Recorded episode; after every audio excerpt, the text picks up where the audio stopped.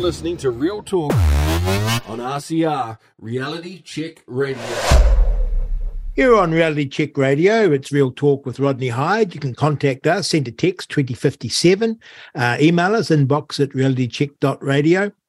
Well, here's a very interesting story in of itself about my next guest, because I'm sure listeners are aware that there's uh, an organization, a wonderful organization called Hobson Pledge, and which is the pledge of one people.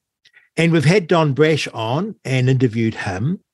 Well, you may not know this, but he has beside him another spokesperson for Hobson Pledge. And you wouldn't know this because our guest is sort of a non person. And I'll come to that, why that would be so. And actually, this guest is the brains behind Don and and the driver, as he describes her to me. And it's the wonderful Casey Costello. Good morning, Casey. Good morning, Rodney. And you're the non person in all of this. I hope you don't mind me saying this because this is the strange world we find ourselves in where everything is standpoint theory or identity politics. And you don't fit the narrative. Don fits the narrative perfectly. Old, white man, leader of the National Party. Oh my God. And Governor Reserve Bank. So, of course, he would have the views that he has because he's an oppressor. He's a cis heterosexual white man. But you are a young, vibrant, vivacious Maori woman. And so you don't fit the narrative. And so what I notice, you put out these wonderful emails, don't appear in the news. And by the way, anyone that hasn't subscribed to Hobson's pledge should, because of Casey's emails alone. Because, well, you tell me why don't you appear in the news? I think it's it's exactly as you said. It's this group identity thing, and it's not your identity. It's it's the literally the way you think. If you if you don't subscribe to this concept of Māori equals victimhood, Māori equals oppressed, then you you somehow it's almost like you forego your ethnicity. And and one of the stories we always go back to when we launched Hobson's Pledge in 2016, all of the correspondence went out under my name with my contact phone number, and we had um, a, you know a reasonably large group of trustees at the time when we launched, um, and what not one media interview or contact to me at all. There was nothing. There wasn't a single phone call. But actual camera crews were sent out to every non Māori male trustee member. They actually went out to interview. Um, um, Forbes was one of the ones that kind of really pushed the article about this racist group that Don Brash was setting up.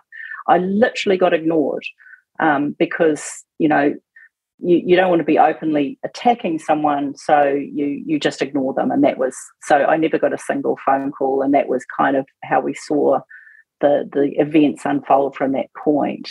How did that feel? Um, i felt that it was um, and because this is going back you know we're seven years ago now that we're sort of uh, we were way further advanced in terms of our, you know, the separatist policies were being enforced upon us now. Um, back then, I sort of thought, oh, well, it's because I wasn't, you know, a big enough name or something like that. But then as it sort of unfolded, it's just, it's too difficult. So I kind of get confronted with two, two um, sort of uh, sort of two approaches with me. As one is that you're not really Māori, and we saw that happen in the house where you know, Willie Jackson can call David Seymour a useless Māori or um, Karen Shaw is, um, you know, seeing the world through a vanilla lens. You kind of forego your Māoridom if you don't agree with the narrative or you just get ignored. And um, so and the media, the media are sexist and racist. Yeah, and and that's that's basically what it comes down to is that it's because it's not. It's this, yeah. It's that group think identity. It's, it's so kind of, you know, it's so hard to comprehend, isn't it? That to us who are brought up with open discussion, the power of ideas, the power of debate and discussion, it's interesting a person's ancestry, but not determinative. And yet, in modern day New Zealand, we've traveled all the way back to a tribalist, racist society where Casey Costello can be has to be ignored because she's breaking our story. Yeah, and it's it, it's sort of it, it's become this defining. You know, it's it's you qualify to speak. You know, I, I made a submission recently. Um, the Māori um, Select Māori Affairs Select Committee had a um, closed committee to discuss submissions around the Māori Party petition about renaming New Zealand to Aotearoa. And the committee invited 11 submitters. Um, we were told, you know, clearly that it was not for public. Only the invited submitters were allowed to submit, and only eight made submissions. And I would hesitate to guess that we were probably the only ones that were opposing it. But when I was making the submission, I was asked specifically if I was Māori, as if that kind of differentiated my authority to speak. Um, Who did that? That was Rawiri Waititi. So, you know, as you can appreciate, he was it was very foundation too. But but what was interesting was another Labor MP, the um, MP that's um, taking over Jacinda's electorate, actually said at the conclusion, "Well, what what does what you say matter?" And was, well, because I'm a citizen of New Zealand, really. I thought that was probably one of the foundation reasons why what I say matters. It's, um, it's, it's so it's so stupefying and nasty, so stupid, so vicious, so bullying, so racist, and we get the abuse. Yeah, and and what what I've found too is this you know you can see how it becomes so difficult um, to actually speak up because of the, the the viciousness of the attack. I recently watched an interview with um, um, on a podcast with um, Damien Grant and John Tamihere. And as soon as the argument starts to, you know, lose traction for John Tamihere, he immediately turns into a racist attack on Damien Grant. That you know, it's it's um, that's typical of you white people that you know just want to steal everything, and you know, it was uh, that's the immediate go-to position. It's so, a lazy, it's a lazy yeah, thing too, isn't yeah. it? It's like you haven't developed an argument, you haven't developed the position, and so you launch into an ad hom- homian. I don't know how to pronounce that, but you know what I mean. You attack the player, not the ball, yeah. And you do it on a racial basis. How has it affected you in the Maori community and in your family standing out like this for one law for all? Has it been like all Maori hate you? Or what is it? What's what's yes, that like? I, I think I think that's the the fact that I exist and that the fact that I have the support of my whānau just proves this whole argument of race division um, is, is flawed because the fact that I exist, the fact that people like me, not just me, lots of people like me, um, who speak out against this narrative of we're victims and we're oppressed and we're, you know, the fact that we exist and we're supported by individual whānau, we're, we're actually, you know, continuing puts paid to the narrative that you know Māori speak under one voice, and this whole you know co-governance idea is that we will have Māori who we'll all agree with each other because that's how we are, which is just totally flawed. How how do you suggest that we're going to appoint representatives without a democratic election process? Do I forego my democratic rights because somebody like Tuku Morgan wants to claim the chairmanship of the entity A of Three Waters? Mm. Who? How, how does he get my authority and my whānau's authority to represent us without a democratic process? Oh, democracy sort of evolved. Um, tell me, so your family supports you? Yeah, and because it's it's the foundation principle that I don't claim to speak for all of Māori. No, I'm not saying we can't. all want this and we all want that, just like they can't. They Mm. cannot stand up and go, we all want this. What what they're doing is suggesting that they do represent us and that, you know, this is but they ignore the fact that nearly half Māori do not elect to be on the Māori roll. Mm. They're race grifters. I love that phrase, grifters. I think it's come from the United States, but they're race grifters and race baiters, aren't they, for power? Yeah. Because they create a division where hitherto none existed. And they use that to establish themselves politically and to gain power. and and they and they avoid accountability for failure to deliver better outcomes Yeah. because Tell they me- always have the ability to blame someone else. Mm. Well, all of this, of course, is music to our ears, but we want to try and understand who you are and what you're trying to achieve. And we're trying to understand what we're up against. But first of all, where did you grow up? I'm an Aucklander. Um, I'm from I'm so um, our close ties are to Northland, so um, Ngāpuhi, Ngāti Wai, Ngāti Hau. Um, but yeah, Auckland grew up, educated Auckland. Um, mum and dad moved, or mum grew up in a little place called Whakapara, and when they got married, they moved to Auckland, and that's kind of well, they actually moved to Matamata first briefly, and then they moved back to Auckland, and we sort of grew up in Auckland Hmm. and um, and that's where I've I did my police most of my police service in South Auckland. Um, you know, did, Did you grow up Maori? um, well, that was the thing is that we didn't know. We were just we were just us. You know, we And we isn't that had, crazy? yeah, Isn't that crazy? didn't- We had we had dozens and literally Maori kids at school, and no one thought a thing about it. no. I mean, if anything, I was the envy because we always had cool places to go for holidays, and you know, we had the beach and the farm, and we had all this sort of stuff. Like it was, it just never occurred to me that we were, um, you know, that, that there was an identity. You know, we had, you know, we we, you know, very close to to my grandparents, and we used to joke about when, you know, every time we had to go to marae and we had to sort of you know, because I didn't like hui houses, and I'd say to mum, I don't want to sleep there, you know, that sort of thing.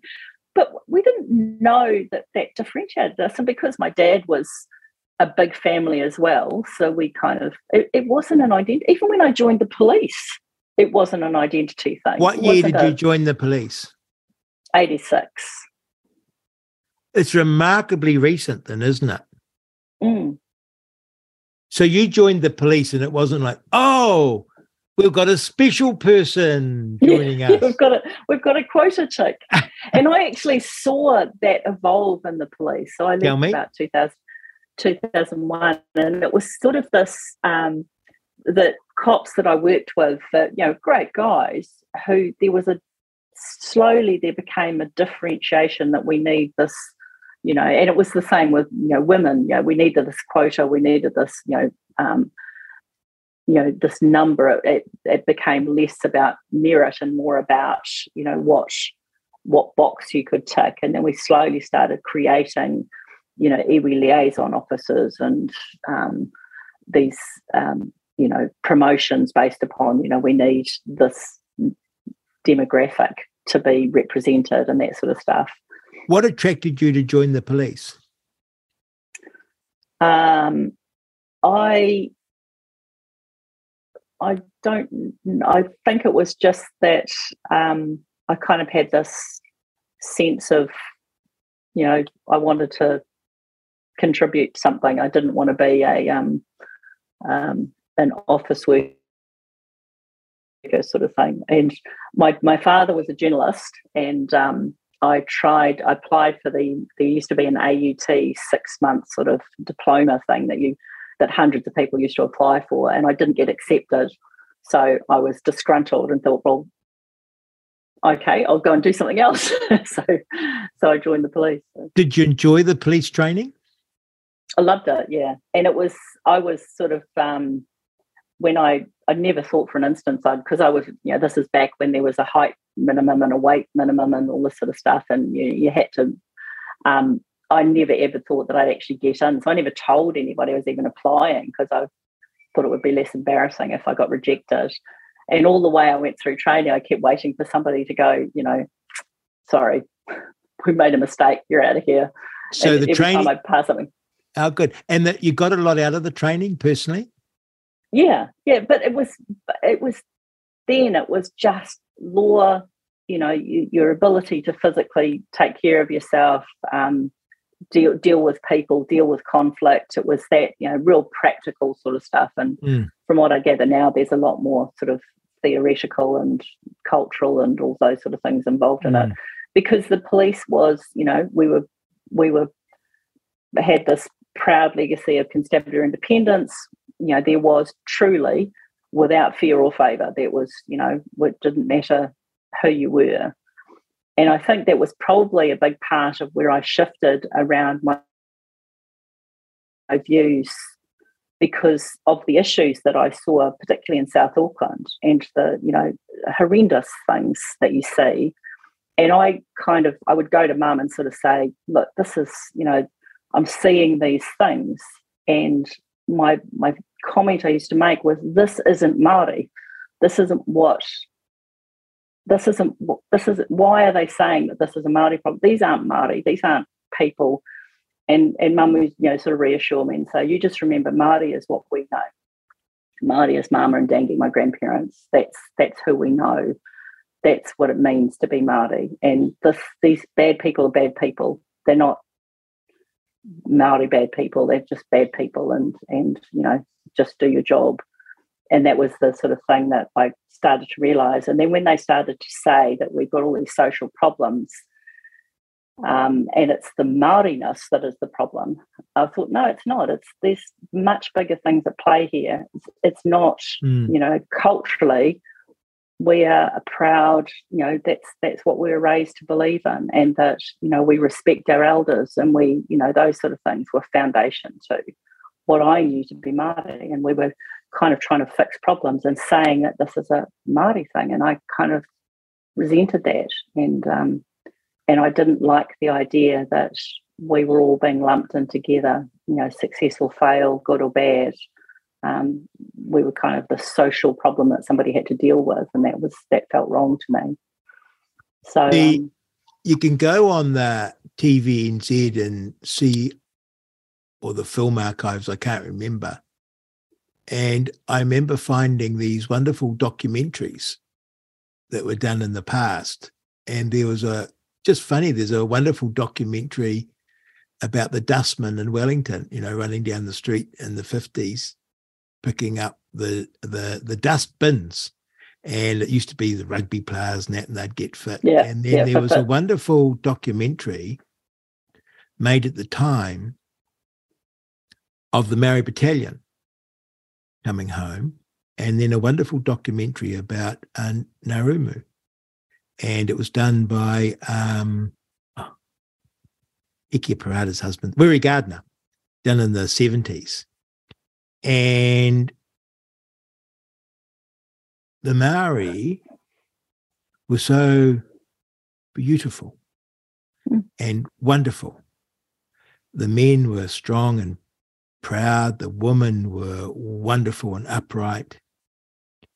And it truly stunned me to watch these and they and they spoke in beautiful English and in beautiful Maori.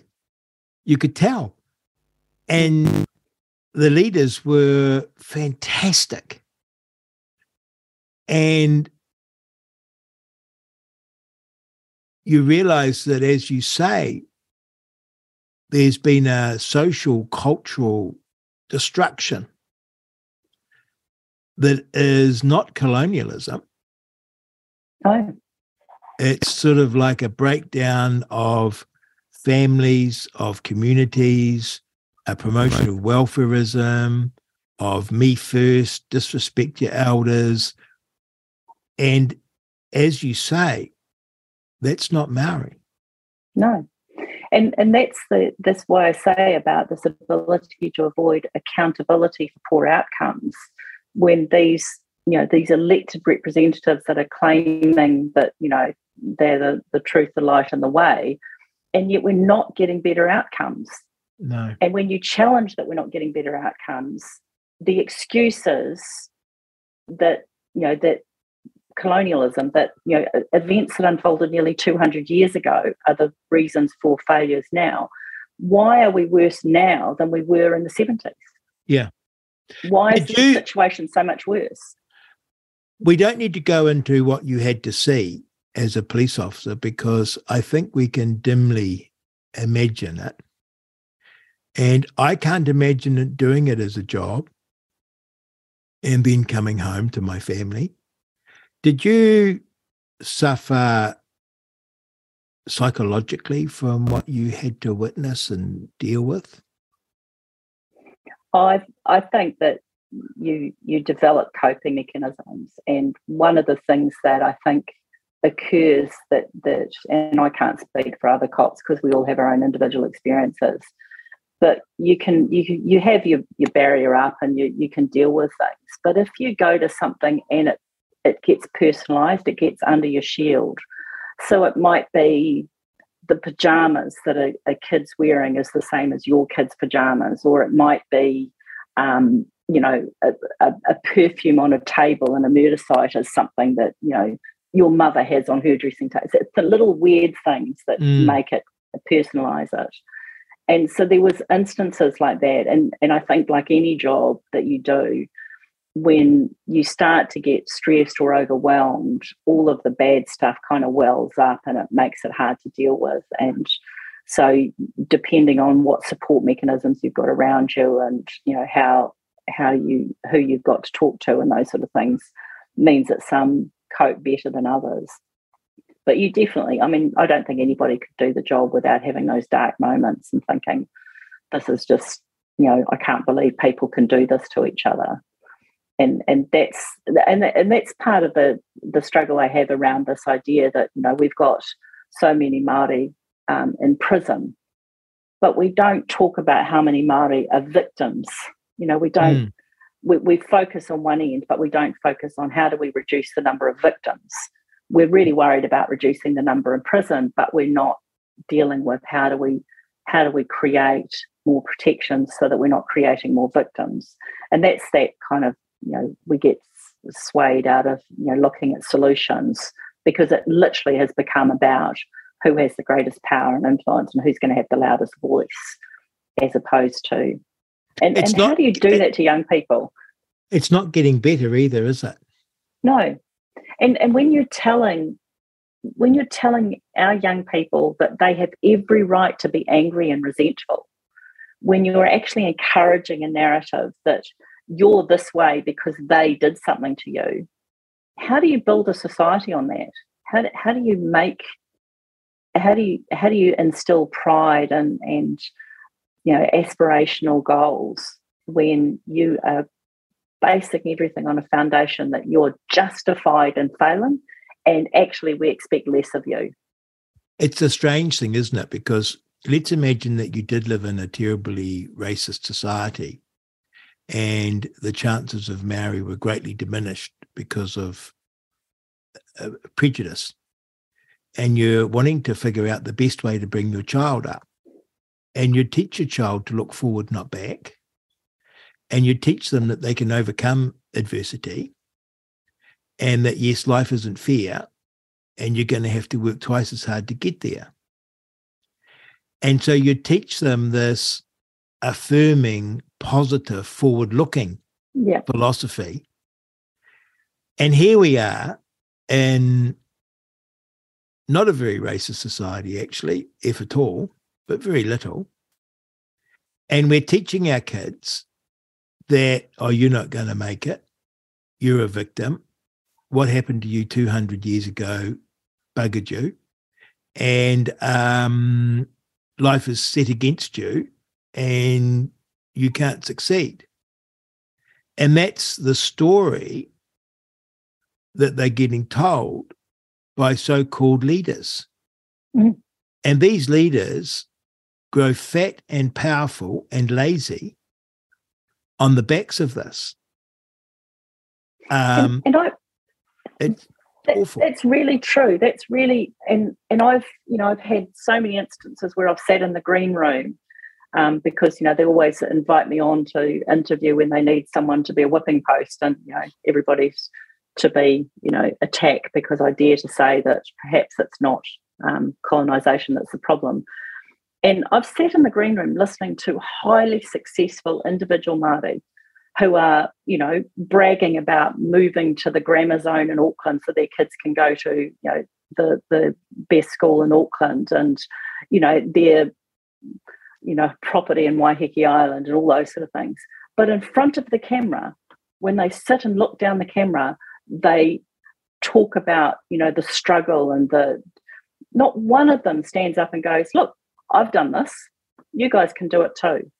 There are no barriers beyond your willingness to work hard and commit to an outcome. because they know the game. Yeah, and they and and what they're doing is robbing our young people of Mm. the the idea that they aren't victims in this world. And worse, they're saying just sit back because your economic prosperity will be handed to you once we win this battle or once we get control of that or once we Mm. do that. You sit back and wait. And it's Mm. it's prevalent in Northland that, that this idea that there is a real expectation that this massive amount of money is coming um, and then everything will be fine. And it's just not going to happen. No. Um, the media have a lot to answer for, don't they? Because we know our country and what's going on through the media. Mm. And they have got an ideological view and they select the guests to go on the show. As you say, you're the whipping post.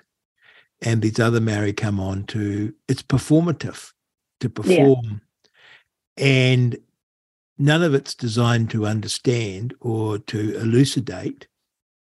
It's designed to reinforce this narrative that poor Maori stupid and dumb ripped off by these colonialists kept under the thumb by Dan, Don Brash and his mates and those that are appearing on those shows know that isn't the truth, but they say it, and that's why they're on the show.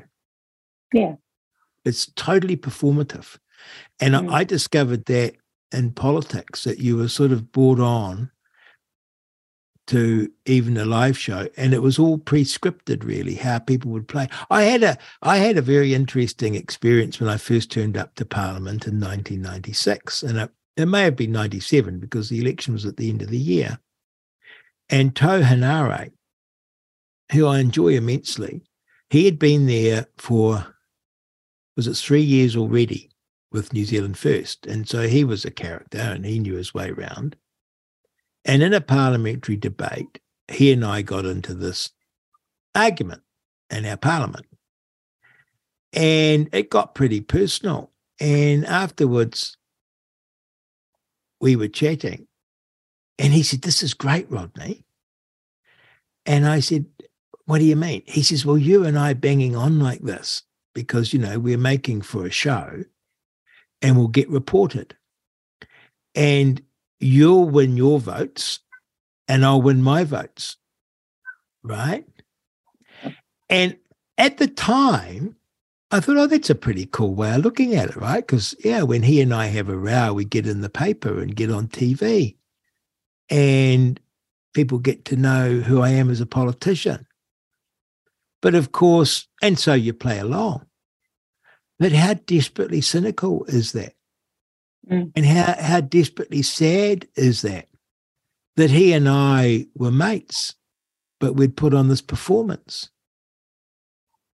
And I was difference now is because the difference now though is that your side would get reported then, as would his side. yes, But now that's not what No. occurs. That's right. That's true. That's very, very true. Um, when you joined the police in 1986, Casey, uh, was it still rare for a woman and maybe for a Maori to be a police officer? I think we were still. I'm I'm not sure what the percentage is now, but uh, generally the police was about seven percent um, female, seven to ten percent female. I Hmm. think it increased. I, I think it got up to about twenty percent now. I'm not sure of the numbers, but back then it was about seven percent. Um, but also we there was you had a lot more longevity in the police. Like I did fourteen odd years, and that was you know sort of average. There was you know, and the and the big difference was when I joined was you had, you know, you were put out in the incident car, the the frontline car, with someone who had three, four, five, six, seven years experience. Um, by the And time what about was a uni- Maori? Were, were, were, were Maori common in the police force when you joined? Yeah, well, in South Auckland it was. I mean, I didn't, you know, but again, it wasn't. You didn't even notice. It wasn't No. like I was looking at my old photos. But so by the time I, I left as a sergeant, um, by the time I became a uniform sergeant, you know, I was putting out two cops in a car that had a total of one month service. Gee, You know, so so what was happening was that the turnover was so high. You know, they, they- was we- that burnout? Well, burning just it changed because I mean every job was the same because you remember you used to have jobs for life and everybody Mm. sort of joined their government position and stayed there forever. But they got rid of the government superannuation scheme that the police used to have and they brought in this new um, pension scheme that was sort of you could leave, whereas before you kind of you couldn't leave Right, without going out lame or loopy. So um, yes, it changed and the, the whole demographic changed as well but they did they you know they had by the sort of 1990s that was 92 was the traffic merger. We merged with the ministry of transport. So that changed the the, the look and feel of the police force and then from there started more targeting you know quota um, representation to be more demographically representative sort of thing. What did you do after the police? Pretty much everything. I kind of did the usual, left the police and sort of went into private investigation stuff because I was a detective sergeant when I left. Um, I I actually ran security for Parliament um, for about while you were down there as well. I was about Oh, three or really? four years I was down there. Yeah. Well, thank you for keeping me safe.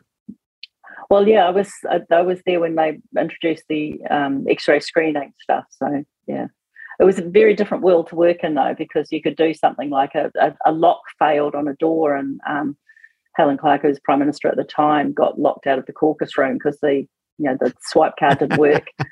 And suddenly you become aware that you make front page news when you're in Parliament without meaning to, because so yeah, and and again, it's the same sort of thing. Is that um, you know that that idea that you know being Maori or being female holds you back. I have literally had every advantage in the world because I was Maori and female. Like it's Mm. just you know I've, I've, I've to suggest that it's a handicap is just naive to the extreme. There, um, I think it became less and less. I turned up to Parliament in 1996, and there was still a, a lot of very naughty behaviour. Um, and the MMP changed it a lot because new small parties are, arrived, and the two-party system uh, was busted. And I realised that the two-party system they sort of protected each other. They were big parties, political parties, and they all had their problems. And so the naughtiness would go unreported. And when I say naughtiness, um, sexual indiscretions and drunkenness and, you know, just the larrikin behavior that you can imagine in that highly charged environment.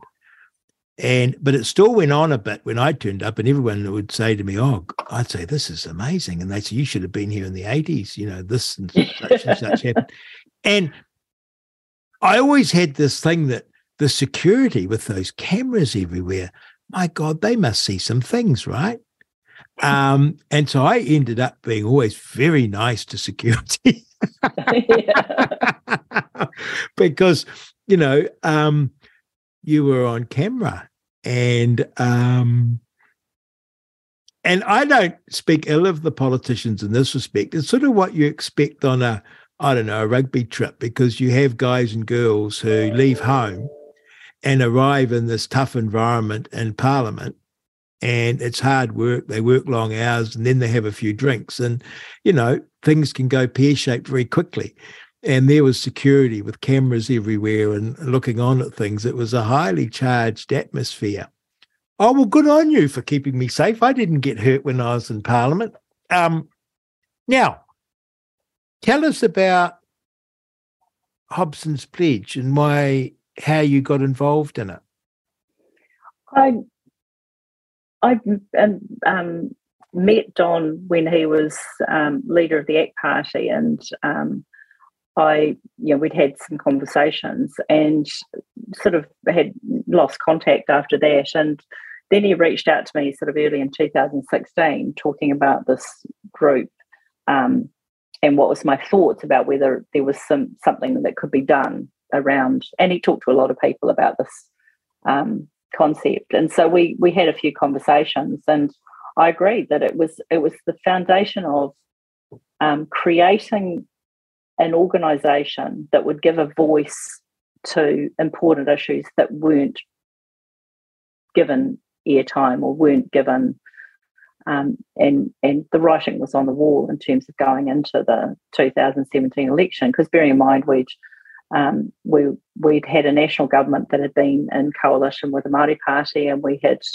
um, the Marine and Coastal Area Act had been passed. There was a there was stuff that was sort of heading down this path um, that wasn't, and we felt it was important to go into the you know to, to do some work going into the 2017 election that would start the conversation if nothing else would give make it okay to highlight there were some important issues and that we were being divided.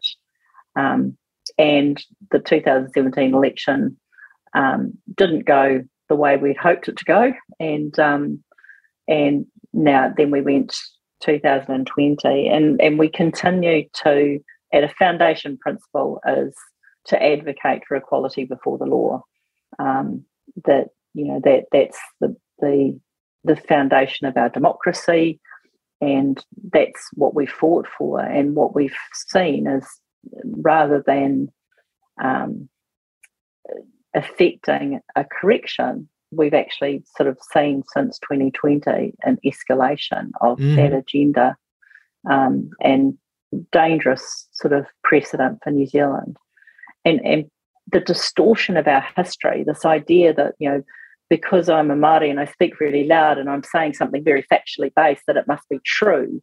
We're not even questioning these statements that are being made when they're mm. just mm. so, you know, like, you know, Māori own the water and, you know, this sort of stuff. And, um, you know, we, we entered into a contract that it was a partnership of equity and yeah, those those narratives are being spoken so often that people have stopped even challenging the foundation of that point. You know, it's it's just mm. like we're starting at this point, so everything else from there is justified because you know we had a partnership of equity. No, we didn't. We didn't have a partnership, and we didn't have a partnership of equity.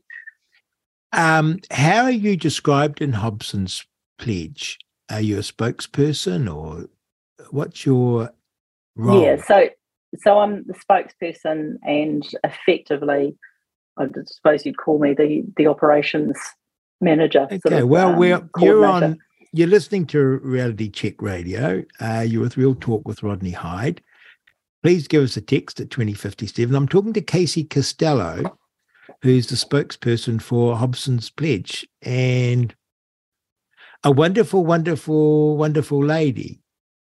I two things. I had um, Ewen McQueen on, and I got Don Brash to buy a, his book off him, which is an amazing book, and you can listen to it on replay. His interview, you will love it. Are you aware of his book called One Sun in the Sky? Yeah, he did a great job. It is a Very good job. beautiful, beautiful. And given he's book. not he's not a historian, he's not, No. you know, this is an individual who was really interested in yeah, the it's truth. Such a wonderful, wonderful book. And Yeah. what I said to him was it made me proud to be a Mm. New Zealander and how many great men there were on both sides who had a big vision for our country and bequeathed us a great country. And now that history is destroyed Mm. by our political race baiters. It's a wonderful, wonderful book. That was point one. Point two, I have Bob McCoskrie on, and I was gently teasing him that as a spokesperson for Family First, he wasn't doing that great a job. and he said that they had their 10 year birthday party and he got a whiteboard out in front of everyone involved in Family First and said, Here's what we've achieved. And he said, I left it blank. And the point of that is, it is a dark time for people in Hobson's Pledge and Family First and people that believe in reason and facts and all the rest of it. But you're doing, like Family First, an extraordinary job because you're keeping the idea alive. You're making the rest of us a little bit braver because when you speak, we feel as though we can speak. And you're a role model because we like to be associated with successful, good people, and you are that. So even though you're not getting reported, you're giving us that little lift. And if it wasn't for you, it would be this big force against no opposition. Yeah. And then the other thing I think is you're keeping the ideas alive and you're providing a place for the next generation to go to to find out. And I- that's what I think your success is. You're keeping the ideas alive. And because you speak the truth, uh, I believe in the long run you will win because I imagine there'll be kids at school listening to this stuff and think, oh, I don't know, you know, and this Don Brash is such a bad man. And oh, I might just Google him. And they go to Hobson's Pledge and they sign up and they start getting your notes from Casey Costello. And oh, this makes sense. Don't you think that's wonderful that you're doing that? That's exactly, and it's a big part of what we've been writing about recently is that it's okay to have the conversation. It's Yeah. okay to question it. It's okay to feel, and you're not a racist because you want to question this. And one of the things I often talk about is that, you know, one of the biggest challenges we have in New Zealand is not the Māori activist. It's actually what what I call the Pākehā wash with guilt porgs. This, Yes. this idea that you don't have, and I've had this conversation with people who say, oh, but Casey, you don't know, it's really hard for Māori. For who? It's not a, if you, you can't class us all as, because that in itself is racist. You know, Mm. you, you can't just say we're all, you know, incapable of achieving because of a shared ancestry. That's not true. So it's okay to have the conversation. It's okay to question whether this is the right path because will this deliver better outcomes? And Isn't if it- nothing else, if we can make it okay to talk about, then that to me is victory. Isn't it weird? Because we have these um, struggling families throughout New Zealand um, where mothers can't get support of fathers. There's violence, there's destitution, alcohol, drugs, and despair. And then we have these elitists who, Maori, who sit atop all of this wreckage and university educated, been through all the iwi organisations on huge pay, stay in the iwi organisations or head to parliament and swap between the two. And they are the winners. They are the people with power. They are the ones that can direct New Zealand and who the media fawn over. And they play the victim card. Yeah. And how dare you say to someone who is happens to not be Maori, who is suffering with mental health or is homeless or is got addiction issues or whatever, and say because you're white, you are privileged and therefore not worthy of help and support. Mm. And because you're Maori, even though you earn multi, you know, six and seven figure salaries and have a luxury life, but because you're Maori, you're, you can claim victimhood. How offensive of, of a society. Mm. And and that's the, the the the stuff that gets me so passionate. To suggest that I, who have the luxury of being able to afford to go to a private medical system, would be able to claim Maori health support mm. by virtue not of my need, but of my race. How did we become that nation? How mm. did we allow ourselves to become that nation? That mm. just by virtue of my race, I'm allowed to have this special advantage and claim victimhood, no matter how individually successful I am. How did we dare become that nation? I mean, just is abhorrent. And we did it without a fight. Yeah. But Hobson's pledge is there. And so I urge everyone to go to Hobson's pledge and sign up to the newsletter from Casey and Don. It's wonderful to get it each week. And it's this little beacon of light and truth. And um, you sometimes wonder if they'll be allowed to continue because that's where things are heading.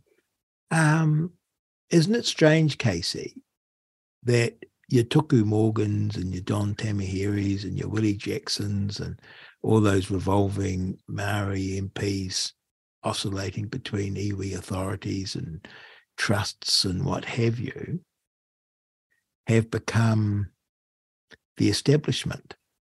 Mm. And that to be the radical and the revolutionary is to be a person who's got Christian values, believes in one law for all, um, believes in hard work, believes that you should be blind to race, and you're the radical. That's what a radical is now. Mm. Right? Yeah, it's crazy. That um, the victim and activist view is the mainstream view. And they actually haven't taken New Zealanders with them. Mm. They haven't won at the ballot box. They haven't won with the debate or the argument. They have won by insidiously taking over the universities and therefore our media, and by browbeating and making everyday New Zealanders cow. Because if there was a straight vote on all of this, it would be different result, would it not? Mm. Yeah.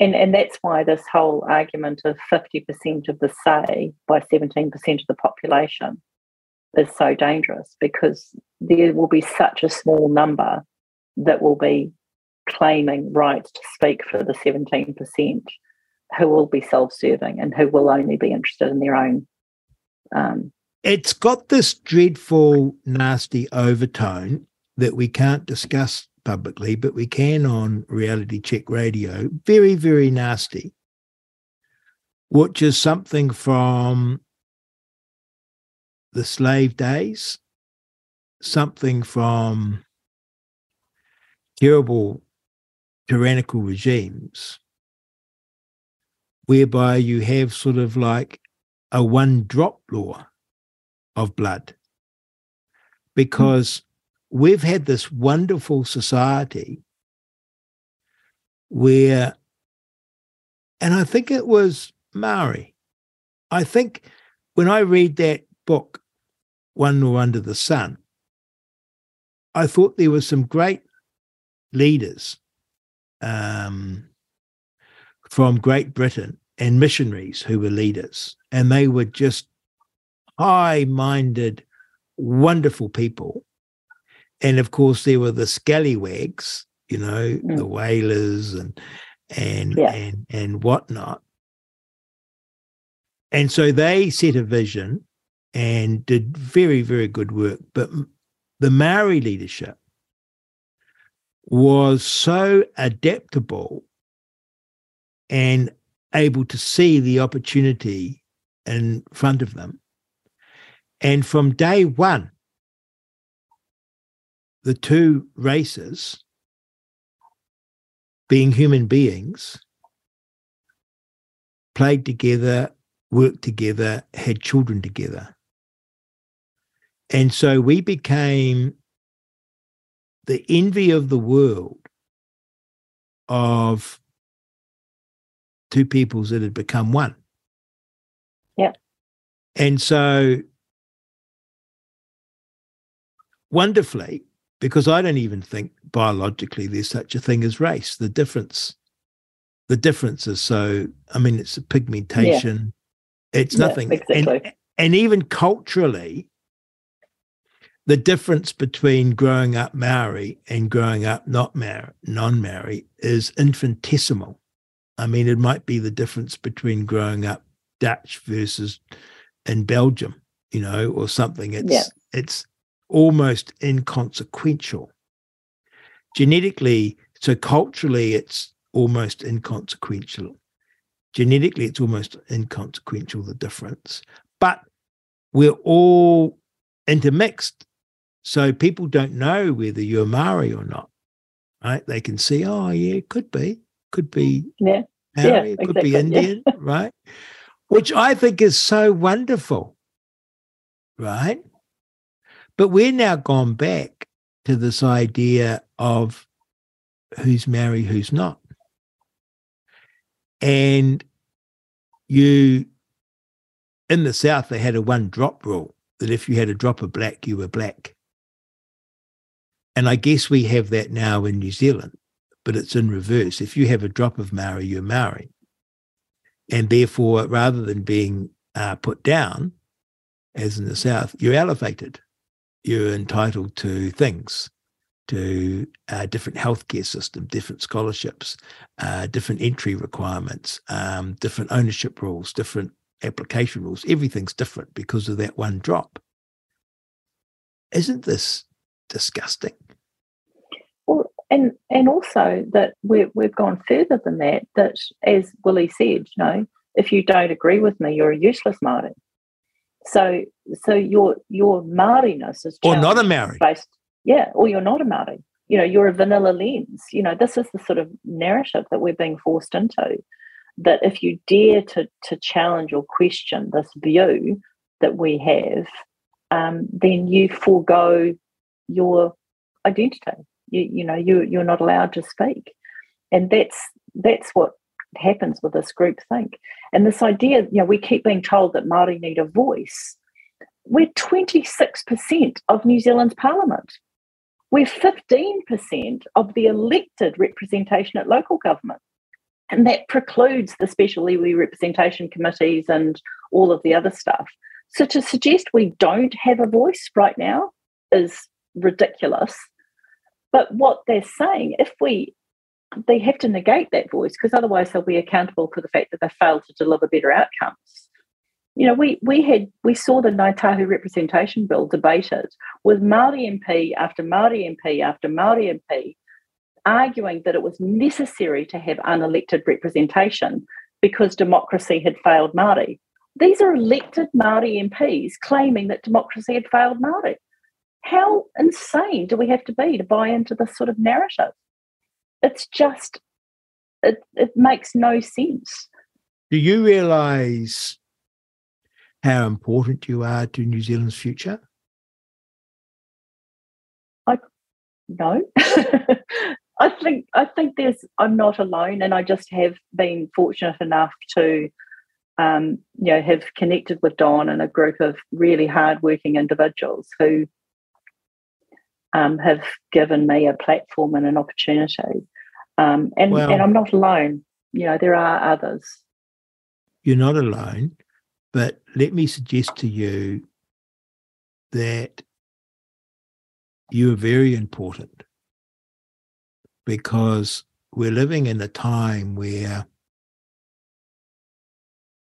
we need leadership and I feel that Don's great contribution is to find you because he can be in this present day wrongly and unjustly dismissed and made a cartoon character of. And they, when I say they, I mean the media and the politicians. They can ignore you and they can disparage you terribly. But you and my observation are extremely tough and you're still standing and you're like a beacon for us. I, I truly mean this, Casey, because